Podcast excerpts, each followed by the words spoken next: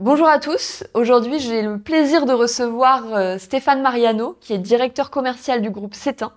Avec lui, on va parler de management et de comment euh, manager une équipe commerciale pour qu'elle s'éclate au quotidien et qu'elle soit la plus puissante possible.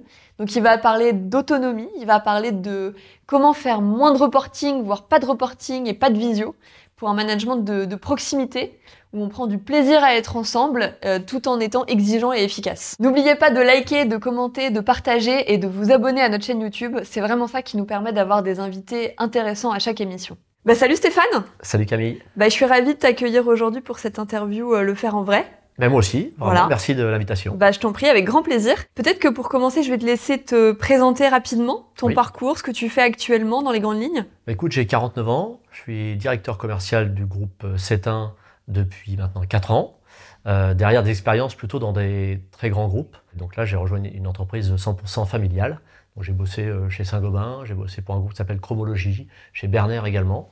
Donc des, des boîtes qui sont beaucoup plus grosses en termes de, de taille. Ouais. J'ai eu une expérience aussi euh, en gendarmerie. Euh, Ouais. J'ai fait mon service militaire, puis ensuite j'ai été réserviste actif. Et puis j'ai eu la chance aussi, euh, c'est important pour moi de le dire, d'être président d'un club de hockey sur glace pendant 4 ans à Tours. On en parlera peut-être un peu tout à l'heure, parce Ouais, qu'il y a des plaisir. choses intéressantes. Je pense que c'est important que tu cites ces deux expériences-là qui sont pas, euh, j'allais dire liées directement à ta, ca- à ta carrière, mais qui sont venues nourrir ton et inspirer ton management. Ouais, puis c'est mon parcours de vie, donc, euh, Donc, ça euh, m'a aidé, euh, ça m'a aidé euh, pour la suite. Ouais. Bien sûr. Est-ce que tu peux nous dire, avant qu'on entre un peu plus dans ce que tu fais au quotidien avec tes équipes, ce que fait le groupe Cétin Alors le groupe Cétin, c'est un groupe qui est spécialisé euh, dans euh, la vente de produits pour le bâtiment, tout ce qui est produit pour la fourniture industrielle et quincaillerie de bâtiment, pour les Voilà, entreprises, uniquement pour les pros pratiquement. Et tu as une équipe de combien de personnes? C'est difficile à dire, entre les itinérants et, euh, et les sédentaires, je dirais une équipe euh, entre 400 et 500 personnes peut-être. Ok, d'accord. Donc ça fait du monde quand même.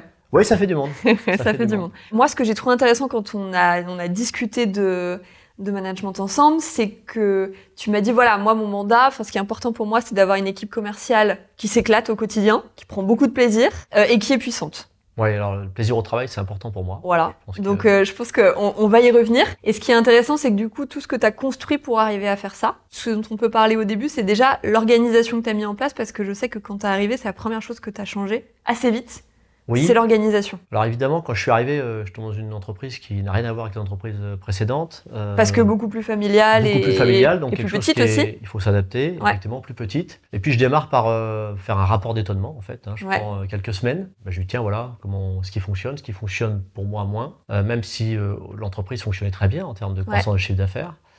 Et puis j'ai présenté ça donc à mon patron, Eric Sétin, le PDG du groupe. Il a eu un temps de réflexion, comme souvent, et il a besoin de mouliner, mûrir un petit peu tout ça. Et puis un jour, il m'a appelé, on s'est vu, puis il m'a dit, ben voilà, euh, banco, on y va. Donc euh, on a changé l'organisation. Euh, On l'a fait évoluer. Il m'a laissé choisir mes hommes, donc euh, je le remercierai jamais assez pour ça, parce que c'est important de choisir son équipe. Et puis, ben, suite à différentes discussions, on a échangé. Des fois on était d'accord, des fois on était moins d'accord. Mais il m'a toujours laissé de l'autonomie, et puis on a mis en place cette nouvelle organisation qui fonctionne aujourd'hui depuis euh, trois ans. Et ce qui est intéressant, moi, quand tu m'en as parlé, c'est que tu veux changer l'organisation à ce moment-là, alors qu'elle fonctionne. Quand je dis elle fonctionne, c'est-à-dire que les résultats sont là et les résultats sont bons. Donc on aurait pu se dire, euh, pourquoi changer l'orga puisque, Oui, puisque le chiffre d'affaires suit c'est vrai. D'ailleurs, je pense que dans l'entreprise, il y en a croît. qui, qui se sont dit, euh, bah, tiens, euh, qu'est-ce qu'il vient Quoi faire lui? Pourquoi il veut cha- changer Ouais. l'organisation? Est-ce que c'est juste une lubie d'un- nouveau qui arrive? Alors pas du tout. D'abord, moi, l'organisation ne me convenait pas. Euh, pourquoi? Parce qu'il y avait d'un côté les sédentaires, de l'autre côté les itinérants. Donc euh, ça, ça, pour moi, c'est pas cohérent. Et en termes de communication, il faut. Tu peux peut-être nous dire ce que ça- ce que c'est sédentaire itinérant Oui, alors toi? les sédentaires, euh, bah, c'est les gens qui sont dans les agences, qui sont au téléphone ou qui sont à l'accueil client au comptoir, qui vendent des produits en agence pour les clients qui viennent dans les agences. Et puis les itinérants, bah, c'est les commerciaux sur la route, Mm. donc euh, qui vont voir nos clients et qui vont Ouais. vendre euh, l'offre et la gamme de produits à nos clients. Donc ça, c'était deux organisations qui étaient, euh, je dirais, en parallèle. Et moi, ça me convenait pas parce que en termes de rapprochement euh, d'équipe, euh, je préfère que les gens se parlent et quand il y a des problématiques, ça soit géré par une seule personne. Donc ça, c'est la première chose. Puis deuxième chose, je considère aussi qu'il vaut mieux euh, réfléchir à l'avenir euh, quand tout va bien que commencer à réfléchir quand ça commence à pas aller. Et donc, euh, pour préparer les 15-20 ans qui arrivent, Mm. Euh, l'idée pour moi, c'était de réfléchir à une organisation qui soit pérenne dans le temps. Qu'est-ce que tu changes dans cette organisation euh, concrètement? Qu'est-ce que tu fais comme, euh, comme changement majeur? Alors l'idée, c'est de décentraliser euh, complètement l'organisation, Ouais. euh, de faire en sorte qu'il y ait des directeurs de région et que ces directeurs de région soient les patrons de leur région. de l'intégralité du commerce. je fais le choix de différents différentes personnes qui étaient déjà dans l'entreprise. Hein, C'est 100% euh, évolution interne. Et puis, euh, bah, on discute. Euh, évidemment, ça fait toujours, comme dans tous les choix, des gens contents, des gens un peu moins contents parce qu'il y en a qui voulaient aussi le poste. Mais il faut assumer ses choix, donc j'explique pourquoi je le fais et qui je prends. Bah, je leur dis voilà, on va faire un bout de chemin ensemble. le niveau était, était pas le même pour tout le monde.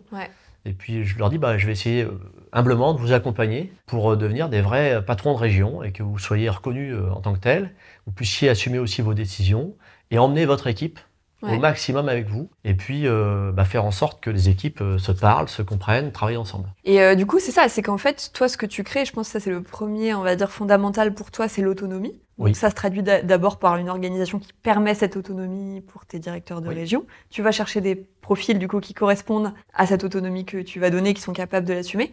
Et tu m'as dit autre chose quand on préparait, c'était je voulais qu'ils aient l'impression de gérer comme une petite entreprise en fait, que leur région, ça, ça à eux, qu'ils en soient alors, il y a une notion entrepreneuriale dans une boîte, mais il y a cette notion-là. Oui, on est là-dedans. Comment toi, tu, comment au quotidien ça se met en, ça se met en place? Premièrement, j'ai mis à peu près un an le choix des, hommes. Hein. Ça, ne s'est pas fait du jour au lendemain. Oui, tu as besoin de voir, d'observer. Euh, il fallait que je connaisse les gens. Euh, j'ai besoin de confiance aussi, de sentir la confiance mutuelle. Donc j'ai mis un an pour savoir à qui j'avais affaire, euh, qui va pouvoir accompagner le changement dans la continuité, parce qu'il fallait aussi garder l'ADN de l'entreprise.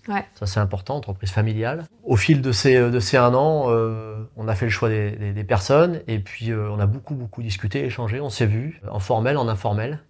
Et puis l'idée, c'était effectivement de leur donner d'autonomie, qu'ils soient patrons de leur, leur, business, et que moi, j'ai des relais très forts en région. Et quelque part, j'ai envie de dire que bah, il se passe des choses en région. Le patron de région, c'est à lui de gérer ses, ses, ses problématiques. Ouais et on en discute et il me rapporte les problèmes s'il faut les, régler. Mais globalement, pour moi, le patron de région, avec la confiance, avec l'autonomie, il doit euh, prendre, euh, je dirais, euh, la position qui s'impose pour être reconnu comme ça par nos fournisseurs, par nos clients aussi, mm. puis par l'ensemble des collaborateurs. Et aussi par les gens du siège, parce que ça, c'était nouveau. chez CETIN, tout était centralisé au niveau du patron. Pendant des années, ça a très bien fonctionné. Sauf qu'on est arrivé à une taille, pour moi, critique. Mm. C'est-à-dire qu'on est, pour moi, trop petit encore pour être considéré comme un énorme groupe. Mais on est déjà beaucoup trop gros pour être considéré comme une petite boîte familiale. Donc euh, on est un peu la croisée des chemins, donc il faut s'organiser, il faut se structurer. L'enjeu pour moi, ça a été d'aider à structurer, avec évidemment toujours l'aval euh, du patron. Et donc du coup, quelle autonomie concrètement tu leur laisses à tes patrons de, à tes patrons de région? Est-ce que par exemple c'est eux qui, qui fixent leurs objectifs? Tu vois, est-ce que vous les fixez ensemble? Comment ça se passe? Alors j'en discute avec le patron, mais globalement après les objectifs, euh, oui, ils se fixent leurs objectifs à eux par rapport à ce qu'ils veulent faire dans l'année, sur le développement, la croissance, tiens, euh, combien de recrutements on va faire, euh, où est-ce qu'on pourrait ouvrir une agence? Ça, c'est des choses assez concrètes, donc on en discute très très souvent. On fait des points de performance euh, trimestriels aussi, soit des points pour recadrer des fois, soit pour créer aussi de la croissance par des actions sur les ventes. On est en contact toutes les semaines. On se voit à peu près tous les mois, tous les mois et demi, parce que la, région est relativement vaste pour moi mais euh, c'est très très important pour moi de les voir très régulièrement. Ça, on va y, on, va y revenir. Et du coup, euh, c'est intéressant, tu les laisses aussi se dire, tiens, quelle pourrait être l'expansion business qu'il pourrait y avoir sur ce territoire-là, de faire des propositions. Enfin, tu vois, ils, ont aussi tout ça dans leur... Euh, bah c'est même ce que j'attends. Dans, leur, dans leur mission, quoi. Ouais, ce que j'attends d'eux, c'est de se projeter aussi sur la suite. Parce qu'on est tout le temps en évolution. C'est un groupe qui va très vite. on est reconnu d'abord pour notre activité, et c'est vraiment le maître mot chez CETIN. Mais eux, moi, ce que j'attends d'eux, c'est qu'ils soient force de proposition, qu'on puisse discuter, échanger. J'attends qu'ils ne soient pas d'accord avec moi aussi.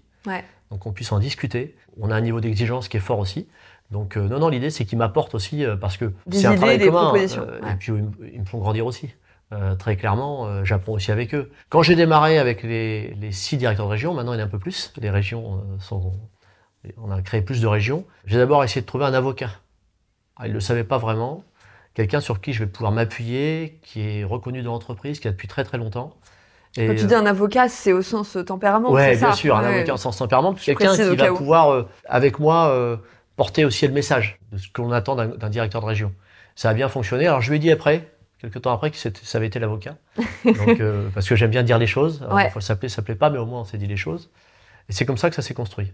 Donc toi, tu avais réfléchi à tout ça et comment tu allais composer ton équipe de directeurs de région Oui. Pour être sûr d'avoir ton, ton, le bon réseau sur lequel s'appuyer et construire cette équipe. Quoi. Ouais, puis je pense que j'aurais été frustré si euh, on m'avait pas permis de le faire, très sincèrement. Oui, en fait, tu as fait une, une, forme dans ton organisation de stratégie des alliés et tu es allé chercher des gens dont tu savais que tu pouvais avoir confiance et qui allaient emmener le reste avec eux, même s'il y avait peut-être des paris dans certains choix que tu avais pu faire. Ouais, Au moins, tu avais quand même commencé à avoir euh, c'est ça. Euh, voilà, des gens dont tu savais qu'ils allaient euh, et te challenger et en qui tu pouvais avoir confiance. La première année, elle a servi essentiellement à ça.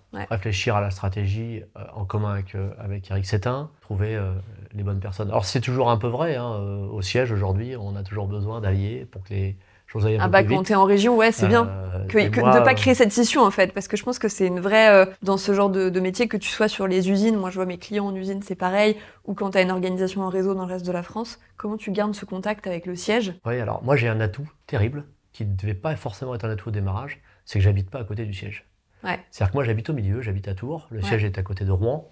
Donc finalement, euh, pour les gens du terrain, je suis pas vraiment vu comme quelqu'un du siège. Pour le siège, je suis pas vraiment vu comme quelqu'un du terrain. T'es entre les deux. C'est génial, ouais. parce que ça me permet d'être un lien terrible entre le siège et les gens du terrain, d'avoir une position finalement qui est euh, vraiment la meilleure. Aujourd'hui, c'est plus une force qu'une faiblesse euh, d'être à décentraliser pour moi aussi. Et du coup, tu arrives à te battre pour ces équipes au niveau du siège. Enfin, tu vois comment tu fais ce lien? Parce qu'à la fois, tu as un patron qui quand même euh, est très présent. Oui, très. Euh, qui donne beaucoup son avis et, oui. et c'est très bien. Et tu as aussi un terrain avec lequel il faut composer, qui a peut-être des attentes parfois qui sont pas exactement celles de, de ton patron. Comment tu fais pour faire ce lien-là? Alors c'est tout l'enjeu pour moi, c'est d'aller porter la voix. Euh, je suis toujours un peu le tampon, mais c'est un peu le rôle aussi. J'oublie pas qu'il y a toujours un client derrière moi et que ce qui m'intéresse, c'est que euh, les clients soient servis. C'est comme ça qu'on se développe. Donc, Donc le, le client, message... c'est le, ju le, juge de paix quoi qu'il arrive. Pour moi, le client, c'est le juge de paix quoi qu'il arrive. Ouais. On peut se raconter tous les blablas du monde. Euh, il faut que ça avance. Euh, donc effectivement, et puis j'essaie d'imposer aussi ma voix. Euh, J'espère que j'y arrive. Euh, en tout état de cause, aujourd'hui, ouais, il faut que ça avance. Mais et je dis toujours, ouais, il y a un client au bout. Il faut que le client soit satisfait. Après, nous en interne, c'est notre sauce, mais il faut que ça avance. Je pense que c'est très bon. Ça peut paraître euh, très basique ce qu'on est en train de se dire, mais je trouve qu'il y a beaucoup d'organisations dans lesquelles on oublie que c'est le client finalement qui à la fin a raison. Alors c'est peut-être parce que je démarrais euh, comme représentant. Ouais, donc toi, tu as cet ADN très que... fort du client, euh, du client en premier. Moi, j'ai pas fait une grande école de commerce. Par contre, j'ai fait énormément de terrain. Ouais. Donc, effectivement, pour moi, euh, c'est important. Je sais exactement ouais. euh, que la priorité, ça reste le client. Ah ouais, effectivement, mais... tu as raison. Il y a beaucoup qui l'oublient. Et en tout cas, je l'ai senti dans mes expériences passées dans d'autres entreprises dans lesquelles je suis passé. Je pense que ça peut régler pas mal de, de guerres de territoire, de guerres d'ego, de conflits en interne. Tu vois, de dire, de toute façon, le client, il a besoin de ça. Est-ce qu'on est d'accord là-dessus? Bon, bah ça règle la question, quoi. Ouais, ouais, je suis d'accord. Il y a peu de guerre d'ego chez Cétain. Les gens, il y a une forte humilité, d'abord dictée par le patron. Et ça, c'est aussi une valeur importante dans l'entreprise. Ça me fait du bien. Ouais. Ouais. c'est pas pareil partout. Non. c'est ça qu'on sent. Euh, et alors, du coup, pour faire la suite, c'est que du coup, tu, tu as ton organisation que tu as choisie, tu as fait ta stratégie des alliés, tu as des directeurs de région en qui tu as confiance euh, partout en France et tu assures ce lien avec le, avec le siège. Maintenant, il faut que cette euh, autonomisation, on va dire, elle permette d'avoir les mêmes résultats et qu'elle permette de continuer à, à, à grandir parce que j'imagine que dans ton mandat, il y avait aussi qu'il fallait pas que l'orga déséquilibre le chiffre d'affaires, en tout cas le clair. fasse chuter, mais, euh, mais qui, que ça continue à faire grandir. Et je sais que pour faire ça, toi, tu as développé ou tu avais déjà, et puis tu continues à le travailler, des fondamentaux managériaux. Oui. Qui avait l'autonomie, qui est, on va dire, un prérequis. Et après, il y en a un autre, moi, qui m'a qui m'a pas mal marqué, et je pense que ça continue sur ça, sur cette histoire d'autonomie, c'est, tu m'as dit, moi, je fais très peu de reporting. Euh, Est-ce que tu peux nous expliquer très peu de reporting? Parce que moi, je trouve que Beaucoup d'entreprises aimeraient faire peu de reporting, mais en fait, ça s'est accru. Peut-être même d'ailleurs avec le télétravail, parce que comme tu vois moins tes salariés, malheureusement, la tendance c'est de vouloir un peu plus parfois les contrôler. Oui. Donc c'est peut-être un petit peu à contre-courant. Comment toi tu gères euh, cette autonomie et ce peu de reporting et en même temps en faisant en sorte que ça marche? D'abord, culturellement dans l'entreprise, il y en avait peu. Ok. Et quand Donc je suis arrivé... pas dû à te battre pour détricoter Non. des choses qui existaient Et déjà. quand je suis arrivé, les gens ont plutôt eu peur que j'en mette beaucoup. Ouais. Surtout, ils ont dû se dire, il arrive d'un grand groupe. Ouais, c'est ça, voilà, exactement. ça sent le tableau Excel et, euh, et les KPI dans tous les sens. Je l'ai senti. Et dans ma dernière expérience, dans ma dernière entreprise, bah, j'ai vu euh, des changements profonds. J'y suis pas resté très longtemps, trois ans et huit mois, Ouais.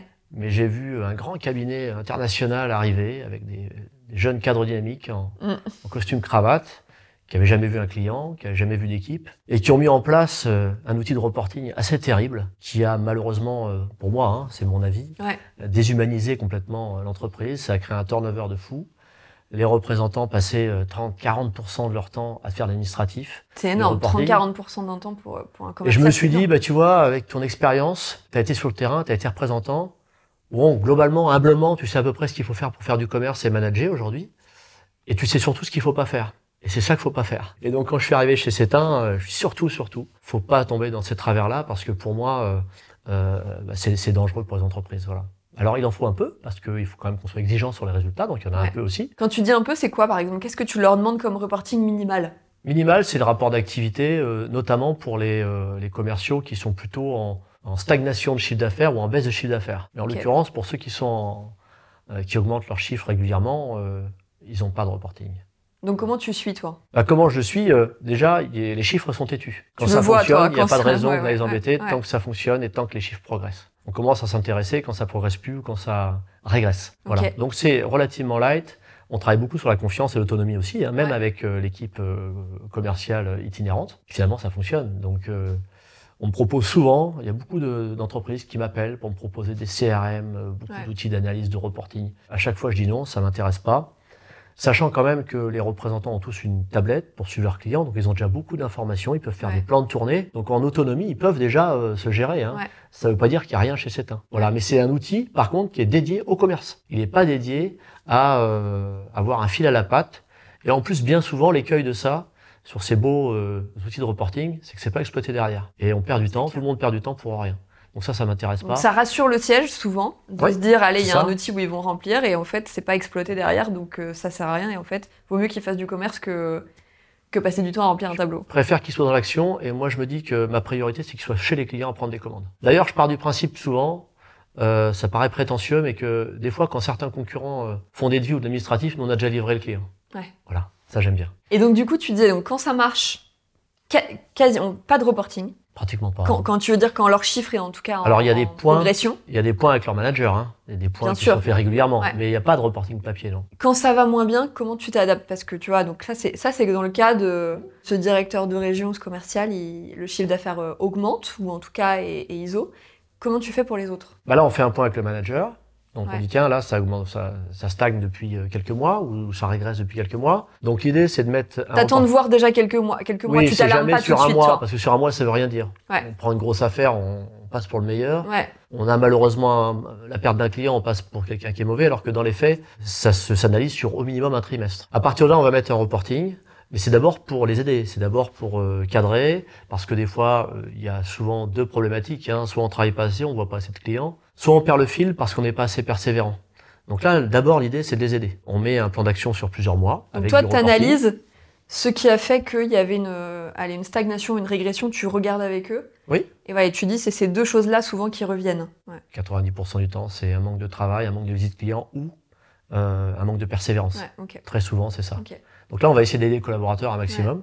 C'est timé quand même. Et puis bah là, ça a deux effets. Soit ça a un effet euh, booster, et puis on, mm. c'est exactement ce qu'on souhaite. Hein. L'idée, c'est pas de créer une usine à, à, représentant un turnover. Soit malheureusement, bah, ça fonctionne pas et on essaie d'identifier pourquoi ça fonctionne pas. Et comment t'accompagnes sur ces deux volets, toi, tes, tes commerciaux? Bah, De façon très simple, c'est-à-dire qu'on a un outil qui nous permet euh, de mettre des objectifs euh, mensuels, euh, différents objectifs mensuels, et puis on fait le bilan à trois mois à six mois, puis après on fait un vrai bilan. Au bout de six mois, on sait à peu près où on en est. Mais du coup, si par exemple il manque de persévérance, comment toi tu gères le truc? Bah, on a des responsables des ventes qui sont là pour les accompagner. Ils sont là pour euh, les booster aussi. Ils sont là pour analyser euh, ce qu'il faut faire en termes de persévérance, de dire bah voilà, c'est pas parce que tu as un client qui t'a dit non, pardon, deux fois qui va te dire non la quatrième fois.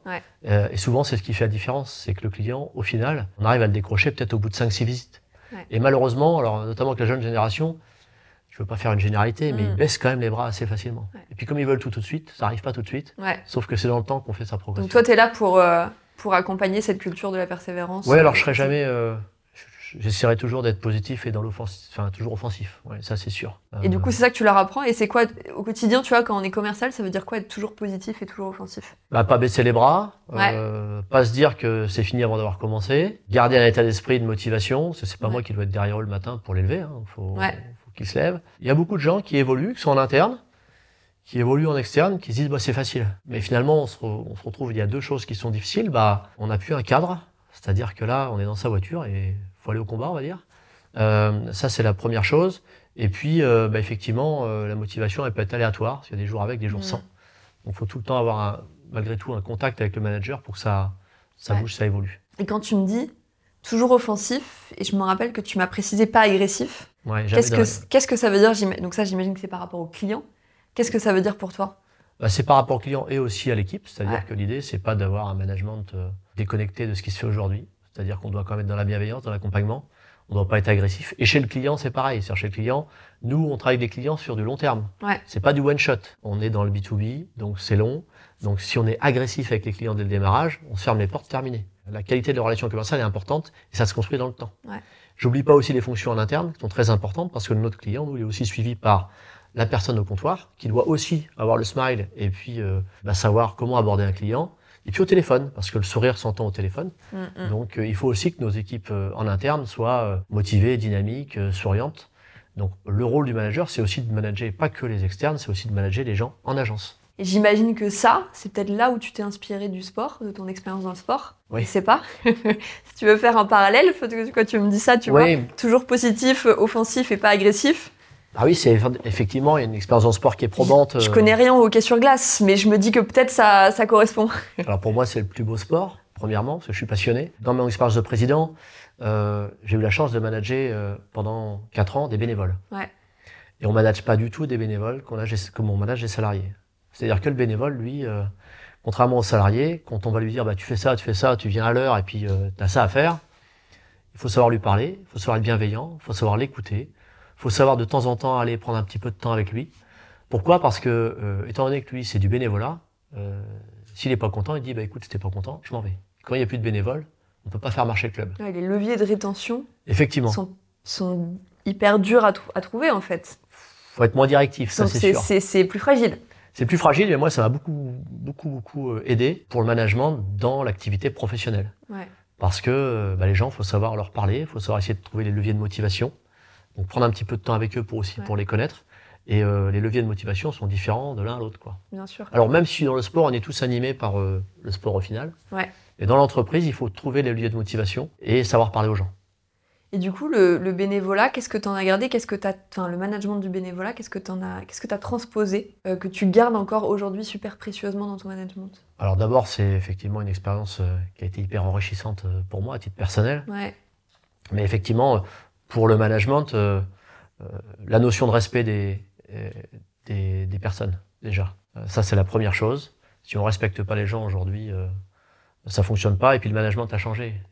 Ce qui se faisait il y a 20 ans, c'est plus le cas aujourd'hui. Il y a plein de choses qui ont évolué aujourd'hui. C'est pas parce qu'on paye quelqu'un que la personne va rester ou qu'elle est motivée. hein.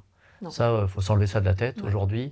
Au-delà de la partie rémunération, fixe ou variable, il faut trouver tous les autres leviers. Aujourd'hui, la vie euh, privée est importante, la qualité de vie au travail est importante, la RSE, euh, Mm, mm. il faut aussi que les gens s'intéressent un peu à leurs loisirs.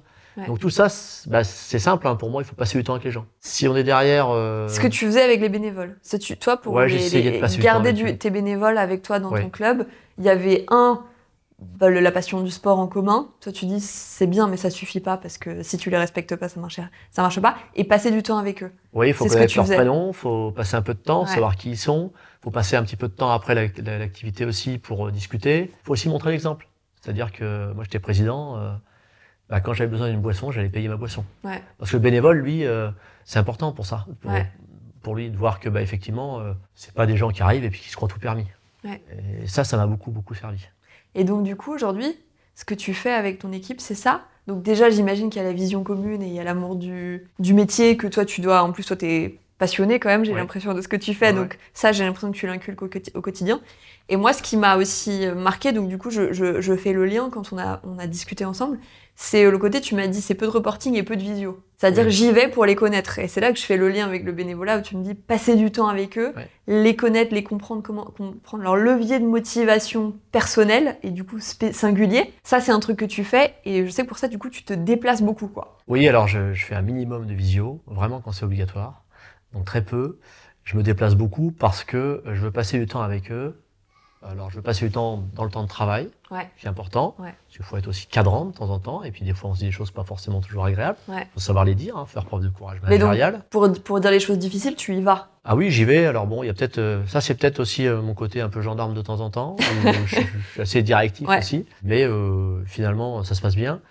Mais par contre, je, je passe beaucoup de temps avec eux. Il faut que je les connaisse, il faut qu'ils me connaissent, il faut qu'ils me fassent confiance aussi. Ouais. Donc euh, aujourd'hui, euh, le temps qu'on passe en off, on va dire, c'est du temps où j'enlève le costume de, de, de patron Et là, euh, c'est comme ça qu'on crée du lien.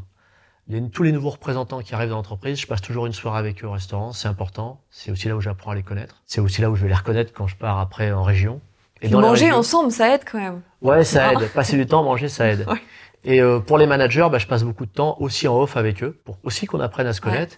Et puis, euh, on emmène une équipe parce qu'ils ont envie d'être avec, euh, avec vous. Un bon manager, pour moi, c'est quelqu'un avec qui on a envie d'être. Si on n'a pas envie d'être avec son manager, bah, c'est compliqué. C'est comme un, un représentant avec son client. Le client, il va voir le représentant, il va choisir son représentant au-delà de la qualité de ses produits, de son service, etc. C'est d'abord avec quelqu'un avec qui il a envie d'être. Ouais. S'il n'a pas envie d'être avec le représentant, ça marche pas. Ben, un bon patron, un bon manager, c'est quelqu'un avec qui on a envie d'être. Si on se dit, bah moi, j'ai pas du tout envie de passer de- du temps avec ce gars-là, euh, je considère que c'est plus compliqué. Voilà. Donc c'est du temps physique avec, les, a- avec, avec eux. Oui. Euh, c'est du, de l'informel beaucoup. Aussi, oui, Ouais. C'est du. Tu m'as dit aussi des fois j'aime bien sortir du cadre. oui, carrément. Qu'est-ce que tu entends par sortir du cadre, toi, quand tu passes du temps avec eux Là aujourd'hui, euh, il y a des réunions qu'on fait à l'extérieur de l'agence parce que c'est important qu'on sorte du cadre et on arrive à se dire les choses euh, de façon plus libérée, différente. C'est-à-dire que tu vas dans un café, tu vas te balader, vous faites quoi? Alors, on va pas se balader, mais on, ouais, on peut aller dans un café, par Ouais. exemple, on peut aller dans un hôtel, on peut aller. Ouais. euh, voilà, ça, c'est des choses où on va sortir du cadre. Ouais. Et puis, le- lors des soirées aussi, on peut se dire les choses. Ouais. C'est important. D'ailleurs, j'impose, j'ai imposé beaucoup au début euh, à faire toujours des soirées avant les points de performance trimestriels. Mm. Ça s'est fait correctement. Et puis aujourd'hui, ce qui est intéressant, ce qui est plutôt marrant, c'est que les gens avec qui j'en fais peu euh, me demandent d'en faire. Hmm. Ils me disent, bah ouais, mais euh, t'en fais beaucoup avec. euh, T'as fait plus de soirées avec un tel et moi? Et puis nous, finalement, on fait pas grand chose entre Ouais. nous. bah quelque part, c'est que ça fonctionne. Donc je suis assez content. Et toi, parce que du coup, quand tu me racontes ça, toi, t'habites à Tours, ce que tu Oui. disais, t'as des agences partout dans la face, sur la façade ouest. Ouest, oui. Comment tu t'organises? Parce que pour toi aussi, c'est beaucoup de temps passé sur la route. Oui.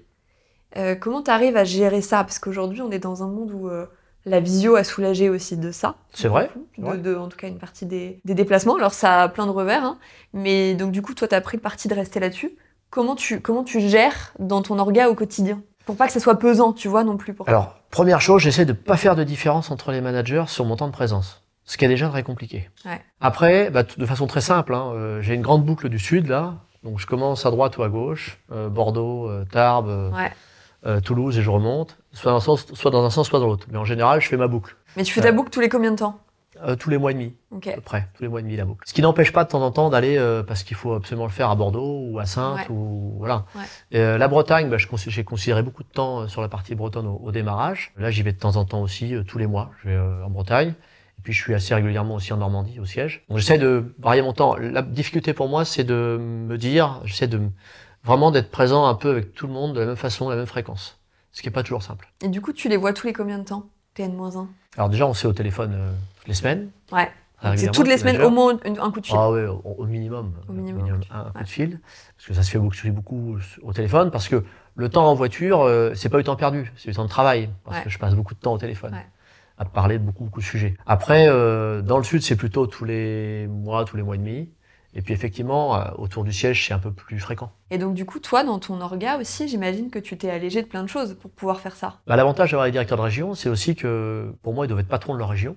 Ouais. Donc il y a des décisions où moi j'arrive, euh, je dirais, euh, un peu au final. Mm. Euh, mais il y a plein de choses où ils sont, ils sont responsables de leur, leur business sur leur région. Donc oui, je me suis allégé de certaines choses, ça c'est sûr. Du coup, tu penses que. Moi, j'ai l'impression, quand tu me parles, que tu passes beaucoup, beaucoup de ton temps à manager, en fait. Ouais, alors euh, je passe beaucoup de temps à manager. J'ai aussi l'habitude de dire euh, à, la, à la DRH, Marina, que je suis un peu DRH bis, quoi, finalement, parce que je fais beaucoup, beaucoup, beaucoup de, de RH. Ouais. Et puis, en fait, l'essentiel de mon temps à moi, c'est euh, dénouer les nœuds. En fait, moi, je suis à leur service. Mm. Hein, Je considère pas du tout qu'ils sont à mon service. Je considère que je suis 100% au service euh, de mon équipe euh, à dénouer les nœuds, parce que quand ça arrive à mon niveau, c'est que souvent le nœud il est un peu plus gros. Donc le nœud, ça peut être un nœud avec un client, donc je, vais avec avec chez le client. Ouais. Ça peut être un nœud euh, avec le siège, Ok. voilà, où là, bah. Ouais, j'imagine que là, c'est surtout toi qui fais le, le lien. C'est moi qui fais le lien, et puis bah là, j'essaie de dé- dénouer pour qu'eux puissent faire du commerce. Voilà. La mission, c'est essentiellement celle-là. hein. Mm. Je considère que j'ai fait mon job quand euh, les nœuds sont dénoués et qu'on fait du commerce et que ça évolue et que euh, on ait des résultats. Et les nœuds qui t'arrivent, tu les trouves légitimes quand ils t'arrivent? Que du coup, pour moi, le résultat de tout ce que tu as fait là, de tout ce qu'on vient de se dire, c'est que normalement, ce qui t'arrive, tu te dis, ouais, ça non, effectivement, ils pouvaient pas le démêler sans moi. Alors ça dépend aussi des managers, il y en a qui sont récents. Ouais. Donc là où je suis en accompagnement un peu plus de façon Ouais. plus importante. pour ceux parce- peut-être un peu plus installés, oui, où tu oui, peux avoir c'est un ça, meilleur, ouais. ouais. C'est ça. Et puis il y a aussi euh, beaucoup de discussions avec euh, avec le patron aussi. Ouais. hein, Sur la stratégie, sur j'imagine, la du coup, stratégie, du coup, on a mis en place euh, des divisions commerciales, donc là, on est passé de deux divisions à cinq divisions. Donc ça a créé aussi ça euh, quelques nœuds, on va dire. Euh, donc il y a beaucoup euh, de discussions par rapport à ça. Aujourd'hui, euh, ça avance bien. Puis l'idée pour moi aussi, c'est de donner du sens à ce qu'on fait, parce qu'on a fait beaucoup de changements. Il faut donner du sens. J'ai toujours pour habitude de dire, c'est un peu marrant, c'est que j'étais dans des grands groupes, moi. J'avais souvent un patron euh, euh, qui me présentait un plan à 5 ans, puis au bout de 3 ans, il était parti. Moi, j'ai essayé de faire l'inverse. J'ai essayé de présenter un plan à 3 ans aux équipes. Je suis encore là au bout de 4 ans. Donc, Ouais, euh, donc c'est bon, tu peux renouveler le plan et le faire, euh, le changer. Mais bon, tout ça, ça s'est fait avec l'équipe. Hein. Moi, j'ai pas fait grand-chose en fait. Hein. Ça s'est fait parce qu'il y avait l'équipe qui a accompagné, et ça s'est fait parce que le patron il a validé et il a aussi accompagné. Ouais. Sans lui, euh, Ouais, évidemment, je n'aurais pas fait tout ça. Et donc, du coup, ta répartition de temps, c'est quoi? C'est 20% de stratégie, 80% de management? Oh, Aujourd'hui, c'est essentiellement du management. Ouais. Essentiellement. Ouais, je fais... La stratégie, il n'y en a plus beaucoup puisqu'elle est. Enfin, il n'y en a plus beaucoup. Ça ne nous empêche pas de réfléchir à, à d'autres choses, mais pour moi, une stratégie, elle est, elle est, elle est performante que si elle s'inscrit dans la durée. Hmm. Le problème de beaucoup de grosses structures, c'est qu'ils changent la stratégie régulièrement. Ouais. Euh, moi, l'idée, j'espère que cette stratégie qu'on a mis en place, elle va durer euh, pendant 10-15 ans. hein. Une fois qu'on s'assoit sur la stratégie, il faut que maintenant ça porte ses fruits, parce qu'on n'est qu'au démarrage, euh, mais on n'est pas là pour changer la stratégie tous les 3-4 matins. Hmm, hmm. Donc l'idée, c'est par contre d'emmener l'équipe à ce qu'ils valident cette stratégie, ça s'est fait, et maintenant qu'on déploie pour qu'on tire les fruits de tout ça, par le développement de notre chiffre d'affaires, de notre marge. Si je résume, tu m'arrêtes euh, si je, je me trompe, Ouais. alors on pourrait dire plein de choses, mais moi j'ai l'impression que c'est de l'autonomie Oui, et du coup l'organisation qui va bien avec. Oui. Parce que Beaucoup sinon, d'autonomie. c'est pas bien. Peu de reporting. Pre- vrai. Prendre le risque de, de peu de reporting. Oui, assumer. Assumer. Peu de visio, beaucoup de physique et de proximité. Énormément de physique et de proximité et le moins possible de visio, sauf quand c'est nécessaire, et des fois ça l'est. Et du coup, prendre du plaisir à être ensemble. Oui, Ce qui est plus compliqué en visio, on va pas se mentir. oui, En prendre plus. du plaisir au travail, être ensemble. Aujourd'hui, moi j'ai besoin de ça pour. euh, C'est aussi mon moteur, mon carburant, c'est de prendre du plaisir au travail. Si je me marre pas dans la journée, si. euh, C'est raté. C'est pas une bonne Ouais, journée. c'est pas bon pour moi. Ah, et pour je eux fonctionne pas comme ça. Si je suis enfermé dans un cadre et dans un bureau toute la journée, je, je, je tiens pas. Tu pètes un, tu pètes Ouais, un il faut que je vois les gens, moi, sortir, j'ai il faut prendre la voiture, il faut. Et puis l'autre chose, c'est comprendre ses collaborateurs. Ce que tu me disais, être très inspiré de ton management du bénévolat, Oui, c'est comprendre chacun, quoi. C'est la, la passion partagée. oui. Et puis après, c'est chacun comment je m'adapte et comment je les manage sur mesure, quoi. Alors l'idée, c'est déjà, euh, bon déjà, faut être en confiance. Donc dans tout ce que tu as cité, il y a aussi la confiance qui est importante. Ouais, c'est qui, est Euh, le, qui est le socle de tout ça, quoi. Pour moi, c'est très important, c'est sûr. Mais qui se construit avec tout ça aussi. Oui, oui, bien C'est sûr. les boucles Oui. vertueuses, quoi. Ouais. Euh, et avec le patron aussi. Ouais. C'est important aussi euh, de sentir qu'il a confiance et que j'ai confiance aussi, parce que sinon ça fonctionne pas. Et puis, euh, bah, pour en venir à ce que c'est, oui, c'est sûr que euh, l'idée pour moi, c'était pas de, pas de prendre 6 ou 8 personnes qui ont le même profil. Euh, et surtout pas des gens qui ont exactement le même profil. Que c'est vrai, t'as raison. C'est- Je l'ai oublié dans le résumé. Ouais. Donc il faut des gens qui ont des profils différents et euh, des gens qui vont pouvoir apporter des choses différentes. Donc l'idée, c'est aussi de les faire travailler ensemble. Donc j'ai fait des groupes de travail des fois sur des gens qui avaient peut-être un peu moins d'affinité, qui avaient des profils différents. Donc au début, ils me disaient ah tu m'as mis avec un tel. Sauf qu'aujourd'hui, ils étaient tous très contents en fait. Ouais. Ils ont appris à se connaître. Donc on fait des, des, des réunions aussi là-dessus. Mais euh, le choix des profils est très important et s'adapter au profil, faire en sorte aussi de faire évoluer sur les points forts ou les points faibles. Alors faut rester humble. Hein, euh, on n'a pas 100% raison sur tout. C'est pour ça que des fois il y a des discussions. Et puis euh, aujourd'hui, euh, bah, depuis euh, trois ans, il n'y a pas un manager qui est parti. Euh, les directeurs de région sont toujours là. C'est bon se passe signe. bien. Pour moi, c'est toujours un gage Ouais. de, de qualité, on va Ouais, dire. ouais, Donc oui, c'est c'est bon clair. signe. Et les résultats sont là? Oui, les résultats sont là. Alors euh, moi, je suis un éternel insatisfait par rapport à ça. Donc je dirais que j'attends encore plus Ouais. des équipes, j'attends encore plus euh, au niveau des résultats. Mais euh, oui, les résultats sont là. Tant mieux.